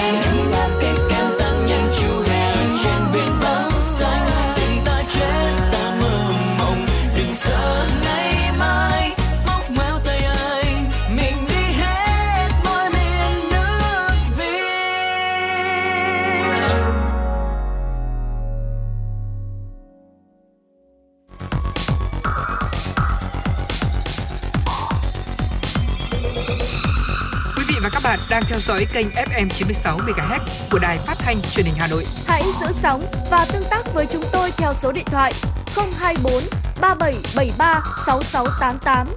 FM 96 đồng hành trên mọi nẻo đường. Thưa quý vị, chúng ta đang quay trở lại với chuyển động Hà Nội trưa. Ngay bây giờ sẽ là những tin tức quốc những tin tức đáng quan tâm. Thưa quý vị, Văn phòng Chính phủ vừa có văn bản số 1186 truyền đạt ý kiến chỉ đạo của Thủ tướng Chính phủ Phạm Minh Chính về việc ra soát sửa đổi các quy định về tổ chức phối hợp liên ngành. Trên cơ sở báo cáo của Văn phòng Chính phủ về thực trạng thành lập, tổ chức và hoạt động của tổ chức phối hợp liên ngành thời gian qua, Thủ tướng Chính phủ Phạm Minh Chính yêu cầu Bộ Nội vụ thực hiện chỉ đạo của Thủ tướng Chính phủ tại công văn số 3166 về việc ra soát, sắp xếp tổ chức phối hợp liên ngành. Bộ Nội vụ phối hợp với các bộ, cơ quan ngang bộ ra soát các quy định không còn phù hợp tại quyết định số 34/2007 ban hành quy chế thành lập, tổ chức và hoạt động của tổ chức phối hợp liên ngành, trình Thủ tướng Chính phủ việc sửa đổi quyết định này trong tháng 3 năm 2023. Từng nhà an toàn, từng nhà máy xí nghiệp doanh nghiệp an toàn, từng khu phố an toàn, từng xã phường thị trấn an toàn là phương châm trong kế hoạch số 53 KHUBND của Ủy ban nhân dân thành phố Hà Nội về tuyên truyền phổ biến pháp luật và xây dựng mô hình phong trào toàn dân tham gia phòng cháy chữa cháy và cứu nạn cứu hộ cho cộng đồng trên địa bàn thành phố Hà Nội. Theo đó, toàn thành phố phấn đấu mỗi hộ gia đình phải có ít nhất một người tham gia lớp tuyên truyền, phổ biến pháp luật, kiến thức, kỹ năng về phòng cháy chữa cháy và cứu nạn cứu hộ, nắm chắc được các cách thức sử dụng phương tiện chữa cháy ban đầu, phương pháp, kỹ năng xử lý sự cố chữa cháy ban đầu, đều kỹ năng thoát nạn khi có cháy xảy ra.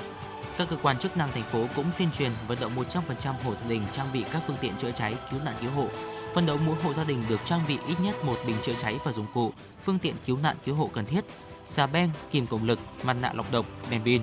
Đáng chú ý, thành phố sẽ duy trì xây dựng nhân rộng mô hình toàn dân tham gia phòng cháy chữa cháy và cứu nạn cứu hộ.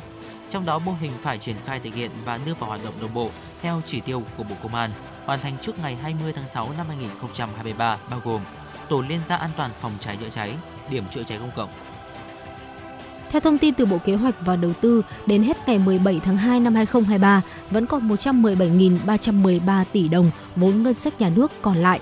các bộ, cơ quan trung ương, địa phương chưa phân bổ chi tiết cho danh mục nhiệm vụ, dự án bằng 15,8% kế hoạch được Thủ tướng Chính phủ giao.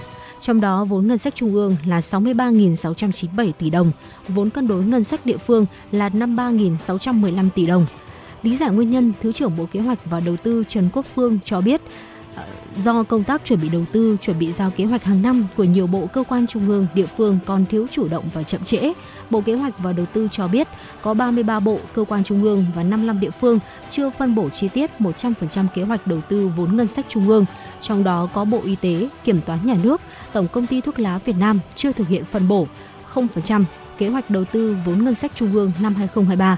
19 địa phương chưa phân bổ chi tiết 100% kế hoạch vốn ngân sách địa phương, trong đó có 4 địa phương là Lạng Sơn, Đà Nẵng, Khánh Hòa, Đắk Lắk chưa thực hiện phân bổ 0% chi tiết kế hoạch vốn ngân sách địa phương năm 2023 trên hệ thống thông tin quốc gia về đầu tư công theo đúng quy định. Thưa quý vị, Ủy ban nhân dân thành phố Hà Nội vừa ban hành quyết định phê duyệt kế hoạch phát triển nhà ở giai đoạn 2021-2025. Thành phố Hà Nội xác định mục tiêu phát triển nhà ở giai đoạn 2021-2025 có diện tích nhà ở bình quân đầu người toàn thành phố đạt 29,5 m2 một người. Trong đó, khu vực đô thị đạt 31 m2 một người và khu vực nông thôn đạt 28 m2 một người. Diện tích nhà ở tối thiểu phấn đấu đạt 10 m2 một người. Tổng diện tích sàn nhà ở phát triển trong giai đoạn này là khoảng 44 triệu m2. Trong đó về nhà ở xã hội, phát triển mới khoảng 1,21 triệu m2 sàn nhà ở, chuẩn bị đầu tư 1 đến 2 khu nhà ở xã hội độc lập tập trung và nghiên cứu lập quy hoạch chi tiết từ 2 đến 3 khu. Tỷ lệ nhà ở xã hội cho thuê đạt tối thiểu theo quy định của Trung ương. Nhà ở cho thuê mua phải đạt tối thiểu 10% diện tích nhà ở xã hội tại dự án. Về nhà ở thương mại, phát triển mới khoảng 19,73 triệu m2 sàn nhà ở. Tại các dự án đầu tư xây dựng nhà ở, khu đô thị đảm bảo tỷ lệ nhà ở cho thuê đạt tối thiểu 5% và nhà ở cho thuê mua đạt tối thiểu 5% trên tổng diện tích sàn nhà ở chung cư tại dự án. Đồng thời, thành phố Hà Nội triển khai cải tạo, xây dựng lại 4 khu chung cư cũ có nhà nguy hiểm cấp D, bao gồm Giảng Võ, Thành Công, Ngọc Khánh, Bộ Tư pháp. Các chung cư, nhà chung cư thuộc diện phải phá rỡ để cải tạo, xây dựng lại theo quy định có phát sinh trong quá trình kiểm định và các khu chung cư, nhà chung cư khác có tính khả thi, đủ điều kiện để triển khai theo quy định. Về nhà ở riêng lẻ, thành phố Hà Nội phát triển mới khoảng 22,5 triệu m2 sàn, tương đương với khoảng 4,5 triệu m2 sàn một năm. Về nhà tái định cư, phát triển mới khoảng 555.000 m2 sàn nhà ở. Thành phố Hà Nội phấn đấu phát triển nhà ở bằng hoặc lớn hơn chỉ tiêu tổng diện tích sàn nhà ở xác định tại quyết định số 1186 QĐ UBND. Định kỳ cập nhật điều chỉnh số lượng dự án phù hợp với thực tế. Về nhu cầu vốn và dự kiến nguồn vốn phát triển nhà ở, Ủy ban nhân dân thành phố Hà Nội dự kiến tổng nhu cầu vốn để đầu tư xây dựng nhà ở trên địa bàn thành phố giai đoạn 2021-2025 là khoảng 437.000 tỷ đồng, trong đó vốn xây dựng nhà ở xã hội khoảng 12.500 tỷ đồng, vốn xây dựng nhà ở tái định cư khoảng 9.500 tỷ đồng. Thưa quý vị và vừa rồi là một số những tin tức đáng quan tâm có trong buổi trưa ngày hôm nay. Còn bây giờ thì xin được quay trở lại với không gian âm nhạc của FM96, ca khúc Không dám qua tiếng hát của Linh Ly. khi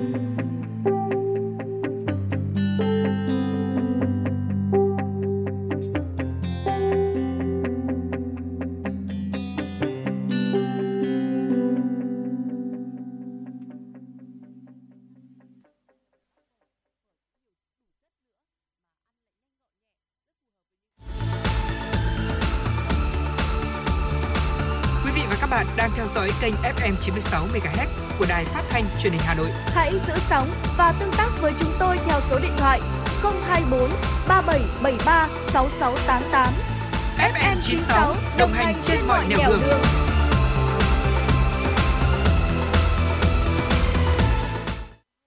Thưa quý vị, chúng ta đang đến với những giây phút cuối cùng của chuyển động Hà Nội trưa ngày hôm nay và ngay bây giờ sẽ là một tiểu mục cuối cùng của chúng tôi gửi đến quý vị thính giả, tiểu mục cà phê trưa. Ngày hôm nay thì à, chúng tôi sẽ chia sẻ với quý vị thính giả một số những cái hiệu ứng tâm lý của chúng ta ảnh hưởng đến cuộc đời của một người. Tác động của hiệu ứng lồng chim đối với cuộc sống có hai mặt, ở mấu chốt nằm ở cách vận dụng nó và đừng để chiếc lồng chim giới hạn cuộc sống của chúng ta. Cuộc sống của một người là một cái quá trình không ngừng học hỏi và trưởng thành và chỉ khi chúng ta thấu hiểu bản thân Ừ. thì chúng ta mới có thể là không bước sai đường và chọn sai hướng. Ở tâm lý con người thì phức tạp như là đáy biển sâu vậy. Vì vậy nên là cái việc chúng ta học hỏi và hoàn thiện từng chút một, chúng ta mới có thể à, tiệm cận với cái tôi hoàn chỉnh nhất và ai cũng có thể là muốn thành công và sống đúng nghĩa. Vì vậy nên là chúng ta trước tiên hãy thấm nhuần những cái hiệu ứng tâm lý sau đây thưa quý vị. Đầu tiên ạ là hiệu ứng bánh đà.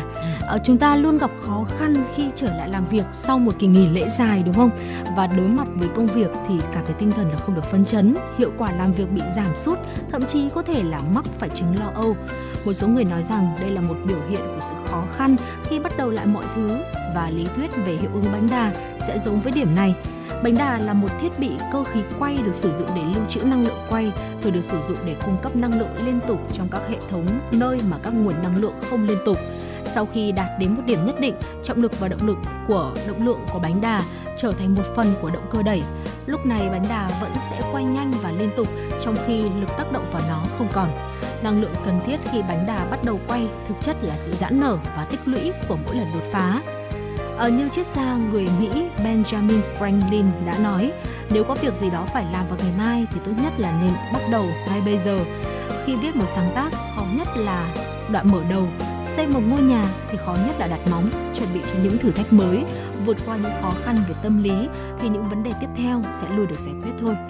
Và có người không tin nói rằng dù sao thì mọi việc đều khó lúc đầu, khó đoạn giữa, khó khúc cuối nhưng nếu không chiến đấu hết mình ngay từ đầu thì chúng ta thậm chí là không có cơ hội để nhìn thấy đoạn giữa. Dạ vâng ạ, tiếp theo là hiệu ứng cây nấm thưa quý vị. Bước ra khỏi vùng an toàn rất là khó và nhiều bạn trẻ thì mới bắt đầu đi làm luôn cảm thấy mình không được coi trọng. Làm những việc lặt vặt thì bạn cũng sẽ nhận được không ít lời buộc tội, chỉ trích thậm chí là còn bị phạt hoặc đơn giản là bị phớt lờ và bỏ mặc cho bản thân mình tự lo liệu. Và cảm giác tủi thân là một ờ, như là cái việc mà một cái cây nấm mọc lặng lẽ trong một góc tối vậy. À, tuy nhiên thì nấm sinh trưởng phải trải qua quá trình như vậy và sự trưởng thành của con người thì cũng phải trải qua quá trình tương tự. Cảm giác mù mịt tương lai thì sẽ kéo dài trong suốt thời kỳ nấm. Và nó thì sẽ không được coi trọng cho đến khi mà chúng ta cao lớn và khỏe mạnh. Và chỉ bằng cách là chúng ta sử dụng mỗi giây làm việc chăm chỉ bây giờ, chúng ta sẽ có thể đánh đổi không hối tiếc cho tương lai. Mọi sự trì trệ, lo lắng, hèn nhát thì sẽ kéo dài thời gian cây nấm của chúng ta. Và đến cuối cùng, loay hoay rất nhiều nhưng lại bỏ lỡ cơ hội không thể thay đổi tương lai của mình. Và hiệu ứng thứ ba đó là hiệu ứng lồng chim và năm 1907 thì nhà tâm lý học người Mỹ William James nghỉ hưu tại Đại học Harvard và bạn của ông là nhà vật lý Carson cũng nghỉ hưu cùng lúc. Hai học giả tranh luận về một vụ cá cược thú vị và James nói, tôi có một kế hoạch chắc chắn sẽ khiến ờ, bạn nuôi một con chim. Và Carson không tin ờ, không thể nào là tôi chưa bao giờ nghĩ đến việc nuôi chim. Vì vậy là James đã tặng cho Carson một chiếc lồng chim. Có thể nói là tinh xảo. Kể từ ngày đó, những vị khách đến nhà Carson luôn quan tâm hỏi anh sau khi mà nhìn thấy chiếc lồng trống rỗng. Ờ, con chim của anh đâu vậy? Ở những lời giải thích lặp đi lặp lại của Carson chỉ khiến cho các vị khách trở nên bối rối. Thời gian trôi qua thì Carson bực mình đến mức là không còn lựa chọn nào khác ngoài việc là phải mua một con chim. Ờ, uh, Carson hoàn toàn bị điều khiển bởi lồng chim của James, sự tự nhận thức biến mất và kết quả bị người khác thao túng. Vì ai đó đã cho mình một cái lồng chim nên là tôi nuôi một con chim. Đây là hiệu ứng tâm lý lồng chim. Trong cuộc sống của chúng ta, tình huống vô thức bị thao túng bởi những thứ khác cũng là một biểu hiện của hiệu ứng lồng chim. Nhiều người thường nói là muốn thắt lưng buộc bụng nhưng mà vẫn cứ mua những cái thứ mà mình không hề cần.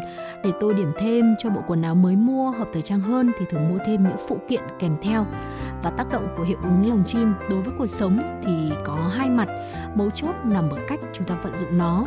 Và một nhà tâm lý học đã từng nói, một cuốn sách mở dễ đọc hơn là một cuốn sách đóng Bằng cách này thì mọi người sẽ muốn cầm lên và lật qua các trang khi họ nhìn thấy các trang đang mở và việc hình thành thói quen đọc sẽ trở nên dễ dàng hơn. Đừng để chiếc lồng chim giới hạn cuộc sống của chúng ta. Hãy giảm thiểu những thứ không cần thiết và tăng những thứ thật sự có hiệu quả trong cuộc sống.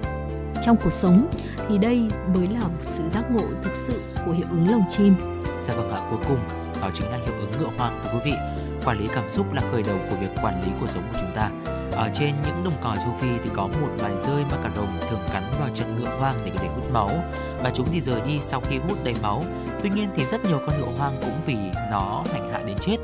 Và theo các nhà động vật học, lượng máu bị rơi hút rất ít, còn lâu mới đủ để có thể gây chết người. Nguyên nhân thực sự gây ra cái chết của những con ngựa hoang thì đã là cơn thịnh nộ và phi nước đại.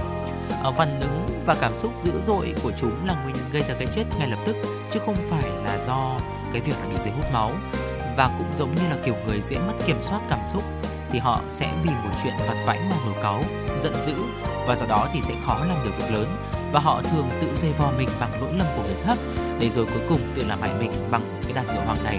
Và thưa quý vị, vừa rồi là một số những chia sẻ của Quang Minh và Phương Hà trong à, tiểu mục à, cà phê trưa về những cái hiệu ứng tâm lý mà ảnh hưởng đến cuộc đời của chúng ta.